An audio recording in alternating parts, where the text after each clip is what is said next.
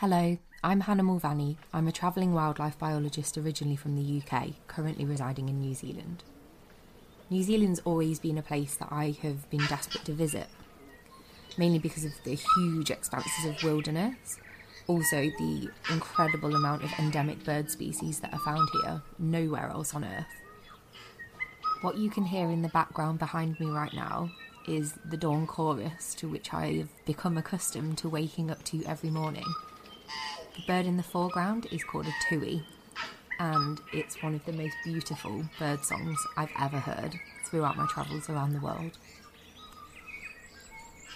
New Zealand's incredible rate of endemism not only makes the ecosystem incredibly unique, but it also makes the country's birds, lizards, insects, and giant carnivorous land snails yes, that is really a thing extremely vulnerable. While I've been travelling throughout the country, something that I've seen more often, unfortunately, than these unique rare species are the millions of invasive predators. You see them everywhere you go possums, hedgehogs, stoats, weasels.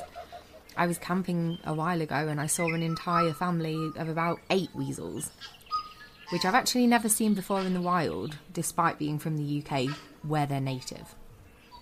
This is a huge problem here, because these species have all evolved for hundreds and thousands, if not millions of years, without the presence of any native predator species whatsoever. These predators are not only decimating populations of many species, but are also driving them to near extinction. So they need help, and they need it now. So, as the scientist that I am, I started conducting research, finding an organisation called Predator Free NZ, who seem to have joined together the whole of New Zealand in their mission to rid the country of invasive predators by 2050. Not only this, something that's really amazing about this organisation is that they have complete buy in and support from the government. Something that my conservation colleagues will tell you is unfortunately a bit of a rarity in our line of work. So I'm really happy today to be joined by Jessie Morgan, who is the Chief Executive of Predator Free NZ. Thanks for joining us, Jessie. Um, would you like to start by giving us a little bit more information about who you are, who your organisation is, and what you guys have been up to?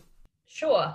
So uh, I'm Jessie Morgan from the Predator Free New Zealand Trust, and we're a non-profit organisation uh, with the set up really to inspire and encourage New Zealanders to get involved with Predator Free New Zealand and make it accessible for them to do their bit. So make sure they get the right information, the access to the right tools, and um, up to date information really of what's happening as we progress towards Predator Free 2050. Okay, so um, can you?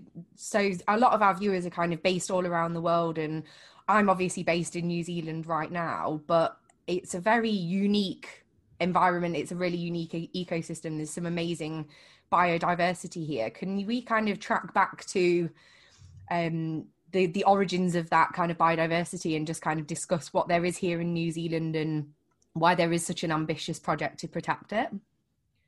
Sure. I mean, I guess if you go right right back, um, New Zealand broke away a long time ago. And so from from you know zealandia and oceania and so it's been it's been an island nation for for a long time. And as a result our species here have evolved um, in that environment which uh, quite unusually has no mammalian creatures. So we're really an island nation and the land of birds really. I mean we we have some great other species bats frogs lizards insects but our main you know what what we're really known for our our birds. And i guess the thing with with our birds is because they never had mammalian predators they've, they've evolved these um you know they, they've evolved or, or, adapted to avian predators. So they have things that are they have adaptations that are great if you're uh, being attacked by a bird but not so good if you're being attacked by a mammalian predator. So they freeze is one of the key things they do when they're threatened. So they stay still and freeze. Um, they also have quite um, a unique scent, and that's how they attract themselves to each other. Um, but for a mammalian um, predators, that's awesome because can they can just track their way straight to the birds. But unfortunately, as humans arrived here, they also brought with them a range of predators to either either accidentally or intentionally. So when the when the first humans arrived here, they brought the Kiore or the Polynesian rat with them, and they also brought the Polynesian dog with them, and those animals started wreaking havoc really on our native birds, our endemic birds. And um, and then when the European settlers arrived, that they just brought a whole another range of, of predators. So that, so they bought, you know, you know, unintentionally they bought mice and, and rats, another couple of um, species of rat, but they also then bought some cats to control the rats. Um, they introduced rabbits for food and and um, fun, and they introduced um, possums for fur. Then they introduced stoats and ferrets to control the rabbits, and um, they introduced hedgehogs to control the slugs and snails in their garden. So all those things, all those introduced predators, um, all mammals, and all have an impact on our um, our birds who are really um, poorly adapted um, to defend themselves against those those creatures. So, with regards to those kind of predators, it's it all of those kind of proliferated, didn't they? So they you introduce a few, and then they are now completely widespread. So, how big actually is the problem in New Zealand? Yeah, well, um, a, a lot of those uh, predators came from countries with with um, greater extremes in their climate, and, and New Zealand's actually quite a temperate climate, and um, our trees and and plants also aren't adapted to um, you know browsing from those kind of species and so and so the animals here actually just thrived. They um, had a great time and now they are all over the country really like the the predation is the the main issue for for the survival of our native species and New Zealand has the highest rate of threatened species in the world. So we have the highest level of endemism, but we also have the highest level of threatened species. So we're in a real important position at the moment where if we can control these predator numbers, uh, reduce them and eventually eradicate them, then, then our native species will be able to come back. But if we don't do anything, we'll, we'll lose them. Um, in terms of your question around how widespread they are, um, cats, for example, have been, you know, they go right from our um, sea level, from our beaches, right up to our alpine um, zones. So, and stoats have been shown to do the same. So, so there's nowhere safe really. And I guess also when you take a, a lens of a climate change um, lens in there as well, then as we get milder winters and, and we, you know, they, they can extend extend further and they don't get the natural die off over winter. So, and our trees fruit more often. There's more food around. So, so there's a real, really interesting dynamic between the predator numbers and, and climate change too. And there's already been a few extinctions in kind of recent history as well, hasn't there, eh, within New Zealand? Yeah, that's right. I mean, if we go back to when when the first humans arrived, that there were a number of awesome species here.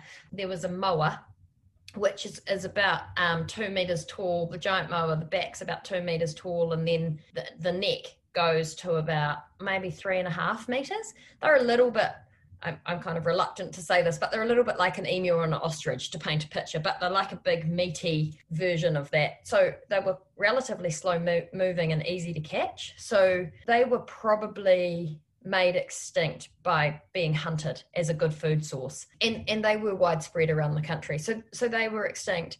They were they were extinct. There was also a giant eagle called the haast eagle and they hunted the moa. So obviously there's a link there that as there wasn't enough food around as the moa numbers reduced.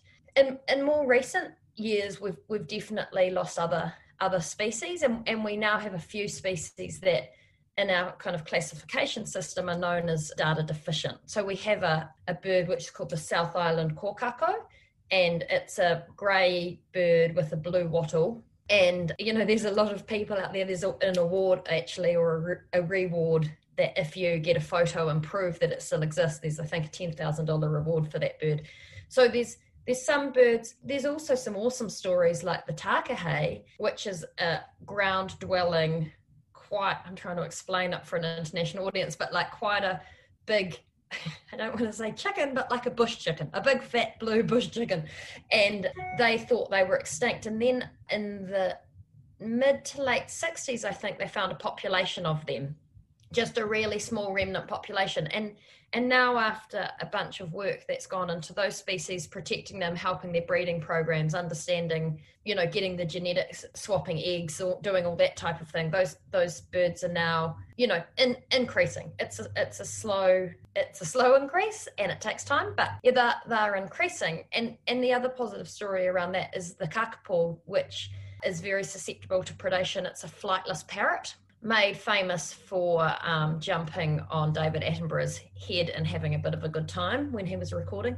But the kakapo also was, they could tell the numbers were just declining significantly pretty quickly due to predation. So they took the birds off some islands and put them on predator free islands. Uh, now those numbers are, co- are coming back and are climbing. They've, they've undertaken an intensive kind of breeding genetic program to really get and get those bird numbers back. And a couple of years ago, they had the biggest breeding season they'd ever had. And there's also the other issue with kakapo in particular is they are running out of predator free spaces to put those birds for them to survive long term. So they have a couple of predator free islands where it suits in terms of the food source and the climate and all of that. And now they're really because of this bumper breeding season and the success of the program they're really scrambling to find other suitable habitats for um, those birds to live. So something you've kind of mentioned a couple of times are these predator free islands. Mm-hmm. and obviously an island is kind of defined mostly it conjures up images of of an off-land landmass. But a lot of the predator free islands within New Zealand are actually on the mainland. So what do they kind of look like? How how are they how are they created and and how do you guys ensure that they are predator free and, and manage to kind of maintain those those islands to ensure that anything that's being relocated back into them will have a good time within there and, and not kind of just be trapped in with a load of predators? Yeah, so I guess New Zealand's got a long history in this island eradication space. And in, in 1964, I think a little bit accidentally, a forest and bird worker um, who's one of Forest and Bird's one of our longest standing conservation organisations. It's about, a, I think it's over 100 years old now. And so Maria Island in 1964 was one hectare, so pretty small. They put out a whole bunch of rodenticide and they came back and all the rats were gone. And they suddenly thought, oh, wait a minute, we can eradicate rats from these islands. So so then over the next you know few years or the last kind of 50 years, New, Ze- New Zealand has been increasing the size of the islands that it is re- removing predators from. In 2001, predators were removed from Campbell Island, which which is a sub-Antarctic island and is 11,000, uh, just over 11,000 hectares. I guess because of that success on offshore islands, and now of New Zealand's offshore islands, over 10% are predator free. So, and it's increasing all the time. Those those island because we know we now know how to do it, so we can go and do that. And often there's there's no human inhabitants there, so it's relatively easy. You don't have the social license element at the same time. But then what happened in the late 90s is people were starting to think, well, if we can do these on offshore islands, how could we do the same thing in, on the mainland? And they created this concept of mainland predator free islands, which are really a predator proof fence protecting a certain area so that the predators can't reinvade. So you fence an area with a very special type of fence to stop any predators getting in. Then you do, in essence, an island eradication within the fence and ensure you've removed all the predators and then you reintroduce species or some species that may have been in there already can breed and their numbers can increase. And what has happened as a result of that fence is that the numbers inside the fence increase so much that they have to expand beyond that fence line to find other habitats to live and breed in, which means that they're living in areas where the birds now are living in areas that aren't protected by a predator proof fence. And what's happened is the local communities and conservation groups have set up kind of halos around the outside of those fences and do their own predator control. They can't eradicate. We don't yet have the technology to kind of eradicate and keep them away. That's coming though. But with intensive trapping, you can get the, the predator numbers down to a low enough level that the birds can safely breed. But yeah, so so that concept of the birds actually expanding beyond the fence and the communities really protecting them in the halo zones led us, I guess, to this predator free vision, which is if you can do those halos and, and, get them bigger and bigger, at what point can they all join together so the whole of New Zealand is predator free?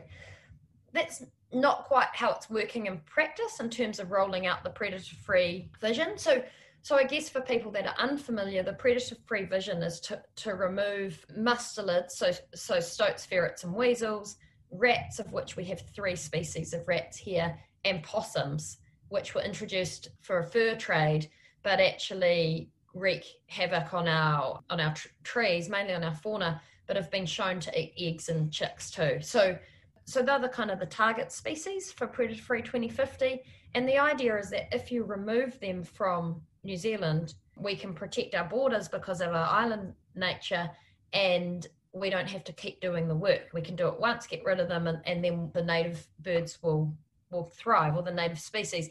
And and that's i guess what those mainland islands and predator free offshore islands have shown us that you don't need to do a huge amount of work once you've removed the predators. Things reintroduce themselves naturally and they come back, which is great. So if we provide the right environment, then those species can can come back themselves.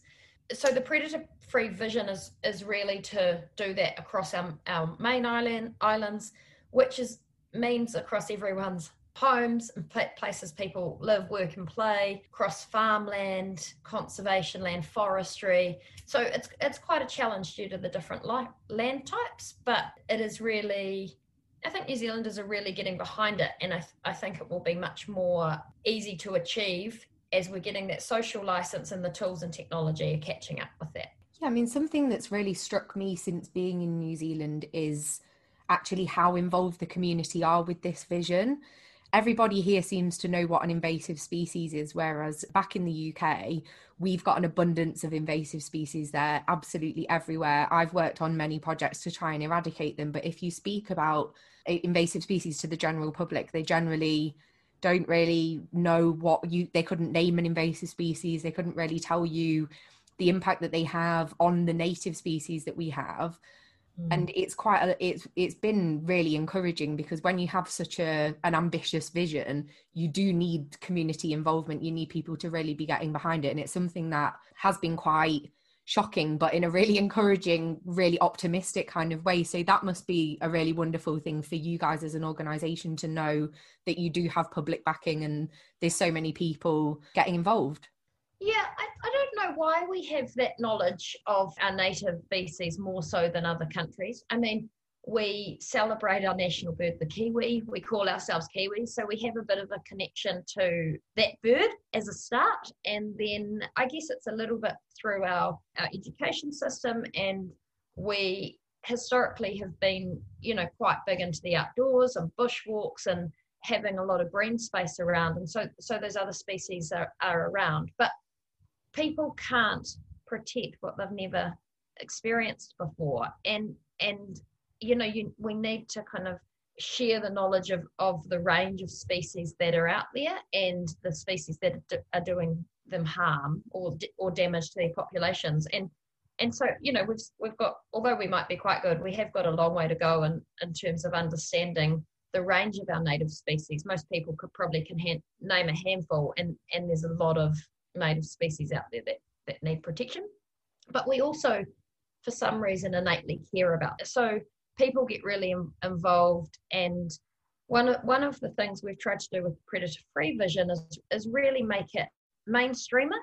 Not, don't make it the preserve of the kind of greeny conservationists. So you start spreading the word, but then when the tools are available to do an eradication at scale, those people will be more open to letting someone come and check under their boats and check through their garages to make sure there are no predators in there or put certain tracking devices out. So the social license is critical. Yeah, absolutely. I think once people start seeing results and start seeing that conservation works, it's really, really easy to get behind a, a project for certain. Something that you kind of touched on, obviously, a lot of people when they think about this project will think okay so how are they doing it? And we've touched on the the trapping kind of within urban environments. And i personally went out and volunteered for DOC a few weeks ago and and cleared some traps from the forest. So a lot of the walks that you go on in the bush in New Zealand will have these uh, wooden traps along the edge of them. And that's kind of the job of, of a local volunteer group, or it'll be DOC who are actively monitoring those traps and, and removing them, rebaiting them, and kind of removing those predators from those areas. But obviously not everywhere is really kind of easily accessible for people to go and check those traps. And if you haven't been to new zealand as a as a listener it's a very wild place. Like it is exactly what it looks like on the postcards. So there are areas that are just so densely forested that it's it's kind of impossible to get to those places. So what are they what are your kind of techniques for for those areas where you can't can't go into them yeah, so one of the main tools that's used at the moment at scale is t- is 1080, which is a, a toxin, a naturally occurring toxin actually that occurs in plants around the world, but it's highly effective on mammals. And one of the benefits of that in New Zealand is we don't have any native mammals, so we're able to use it, whereas lots of countries aren't able to use it because they have endemic mammals. I mean, you're right. The, the landscape in New Zealand, it can be really rugged, it can be really remote. And if you're trying to do things at scale, trying to use traps that have to be checked once a month is quite a people people intensive method. So, how the islands were eradicated, we were using a, a rodenticide called brodifacoum, and so that was t- that's a typical toxin that we use on island eradications. The issue with brodifacoum on the mainland is that it bioaccumulates in species. So if other animals, if they get a non a sublethal dose, it will bioaccumulate within that animal, and the next thing that eats that animal, you know, it then accumulates in them. So, so it's got its downsides, despite it being highly effective. 1080 doesn't bioaccumulate. So if something got a sublethal dose, it breaks down pretty quickly. It breaks down in water. So from an environmental point of view, it, it doesn't remain in the environment for a long period of time and it's it's highly effective on possums, rats, and a bicycle of stoats and cat. The, the issue, I guess, around 1080 is it can be a bit controversial, and I think the main reason that it's controversial is that we drop it from a helicopter, and so if it was in bait stations that were hand placed on the ground, I don't think it would be anywhere near as controversial as it is, and the kind of the anti 1080 voice has been quite loud in New Zealand and the scientific kind of pro voice has been quite quiet in the past. And so the, the discussion around why we need to use it, where it's effective, its pros and cons has been pretty quiet. People kind of hid, thinking that if we hit it would go away. But we actually need to get better at telling the story of why we use it and what it's useful for. It's a really effective tool at scale, it's cost effective, and they've currently, there's an organization called Zero Invasive Predators or ZIP in New Zealand that's doing some great work around 1080 and using it to get to an eradication point. So use it, using it at a higher concentration over a couple of drops and then having an area that is actually totally eradicated from with using 1080. And that's really useful. So I think in future where we have areas that we can defend, because I I guess on the mainland, you can't do an eradication unless you can defend the area. And that's that's one of the core concepts of eradication. So islands are great because they're naturally defended by water. Fence sanctuaries in New Zealand are also great because of predator proof fences. But we need to get to a stage now where we can ad, um, eradicate peninsulas, valleys that are surrounded by rivers and, and are defendable either by natural landforms or by not using a predator proof fence because predator proof fences are really expensive they're impractical across large areas to install, etc. So, so by using this, by doing research and investigating how we can use 1080 a couple of times, and they call it 1080 to zero. So you basically use it a couple of times, you eradicate the species, the rats and possums from that area, and then you don't have to do it again. And I think from a public perspective, that's much more palatable. If you're just going to do it once, the innovation and the tools and technology in the space is really important and encouraging innovators right through the spectrum from you know computer engineers through to backyard tinkerers through to product designers toxicologists all that we need all those people working and thinking about this problem which is why that when the government in 2016 announced a predator free 2050 vision it was really important as a catalyst for all those other areas to come together. So the interagency, government agency working together towards this government strategy of Predator Free 2050, it makes it mainstream. And you know we've we've been really lucky with that government support and making it a national vision and people understanding that it is achievable and it's something we can do, but also it's something we've all got a role to play in. And even we can't sit back and wait for gov- government or scientists to do this work. We actually all need, we've all got a role. So our farmers in particular have a large land area in New Zealand. So how we do effective predator control in those areas are really important and how we get farmer support is really critical.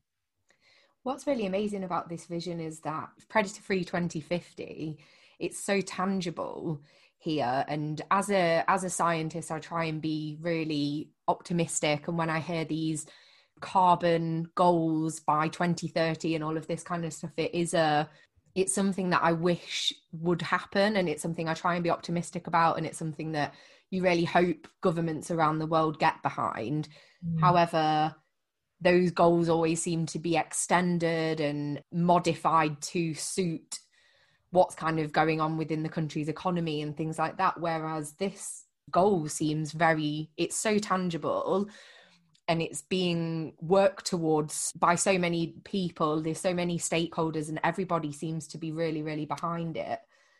I just kind of wondered obviously you've mentioned these that birds come back into people's gardens and things like that and that really proves that there is success happening.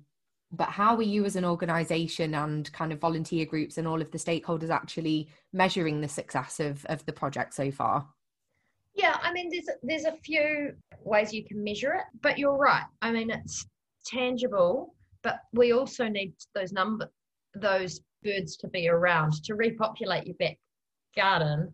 If you you know if you do your predator control, but there's no tui in in you know their home range, then you're not going to get them in your garden regardless. And and so the other thing we do a lot of in New Zealand is translocation. So as populations get bigger of our kiwi or, or other birds, we'll relocate them to other appropriate environments or habitats so that they can start repopulating those other areas.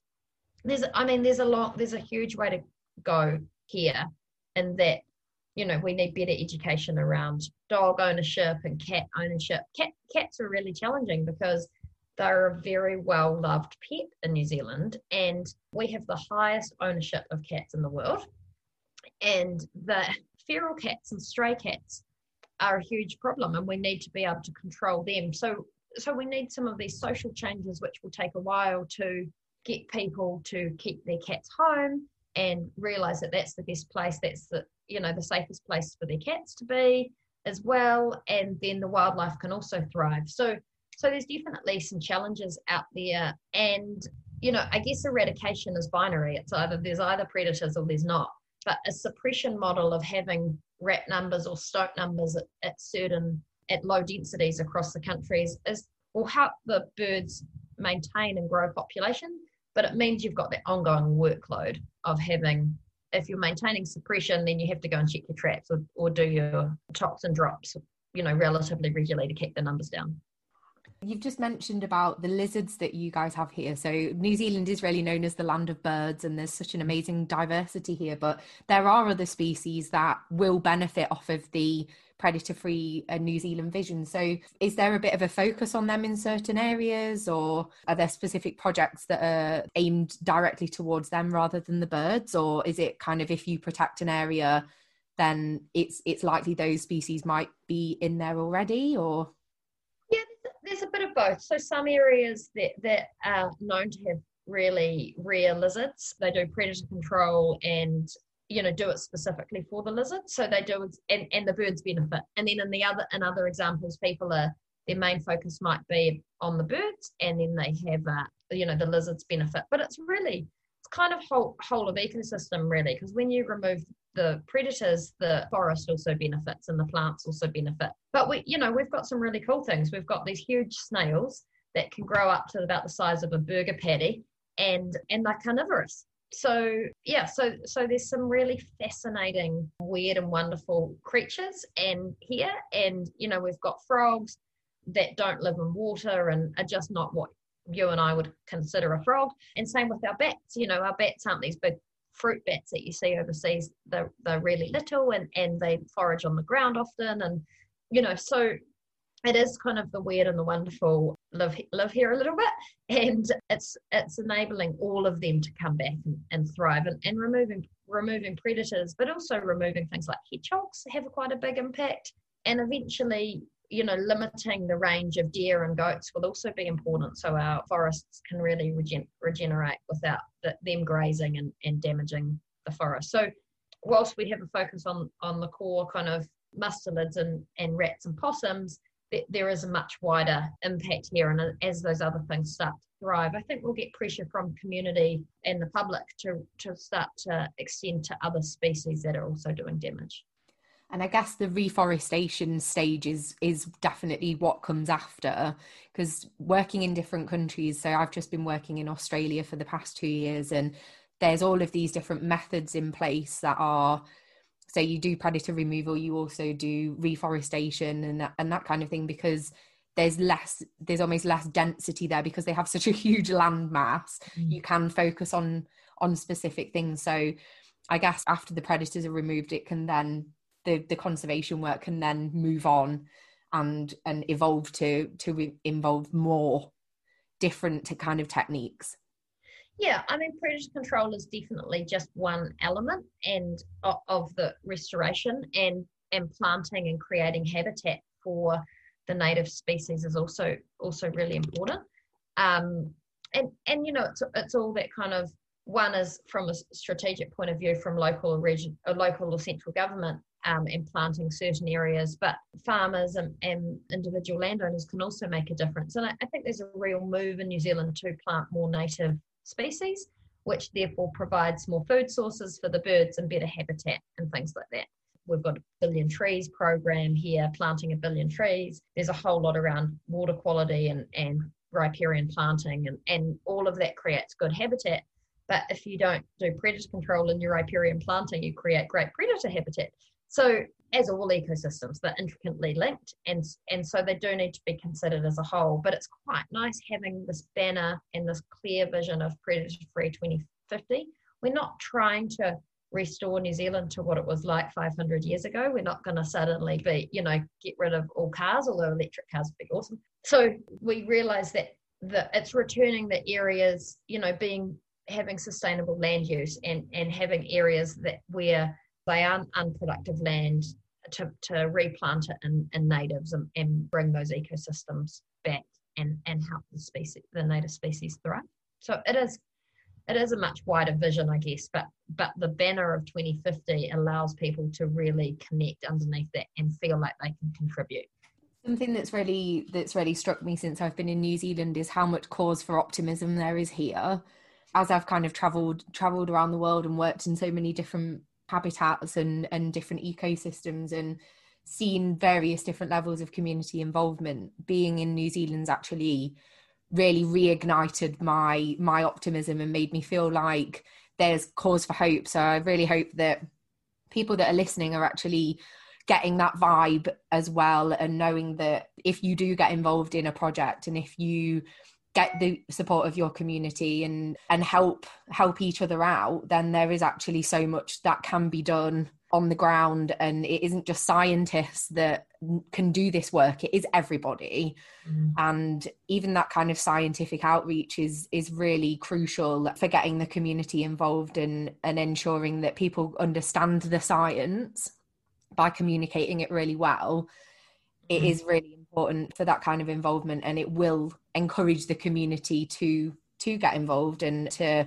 to do the work that historically kind of scientists have not not kept to themselves but also has been scientist focused. There is so much more that that can be done at this point in time and can be handed over to the community Yeah, I, I'm totally with you on that. I think sharing the science in an easily digestible manner for lay people is, is really important and also making the actions really accessible. So making them easy to do, uh, not take too much time, making the tools easy and and usable all the all those things are really critical in terms of engagement if you make things too hard you you're never going to get people engaged so if you know it's like having some really easy first steps that people can take. And then when they're ready for more feed them the next step.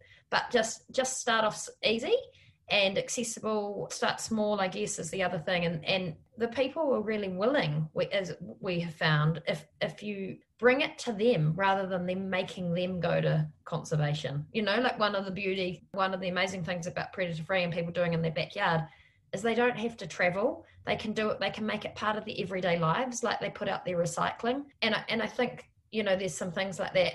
You know, let people plant rare plants in their garden and let let people bring it to them rather than making them go go to conservation. And having that vision that they feel like that part of a bigger vision. Definitely having some successes that we've been, you know, you can communicate and, and that's that's really useful too. So I think, you know, the communication with community and, and listening to them and, and really consulting with them genuinely and ha- having them on board and having their voices heard is also really critical. And it does feel like this is a grassroots movement and it really started from the grassroots and now it has government support which will help us tackle, tackle the bigger problems. We're not going to solve it by trapping in people's backyards, or and so it needs to be a national vision, and these large areas are, are critical. But people also need to realize that just doing the backyard, the just doing the large areas won't solve it either. So it's you know everyone's got a role and in the big picture, and I think communicating that's critical also. Yeah, absolutely. Well, thanks so much for talking to it to me and to the Earth to Humans podcast audience. Thanks, Hannah. Hopefully, by the, when you, you know, if you ever leave and then come back, you'll notice a significant difference when you come back. You know, in our in our bird life and then in our insect life, if you dig in the ground a little bit. Amazing. Well, thanks again for for chatting to us. Thank you.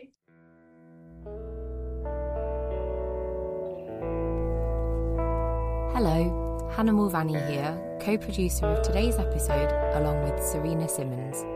The music on today's episode was provided by freemusicarchives.org, and the bird song was provided by the New Zealand Department of Conservation. Please head on over to Facebook and follow Earth to Humans to keep up to date with everything that our podcast does, as well as on Twitter and Instagram at Wild Lens Collective. Thank you for listening.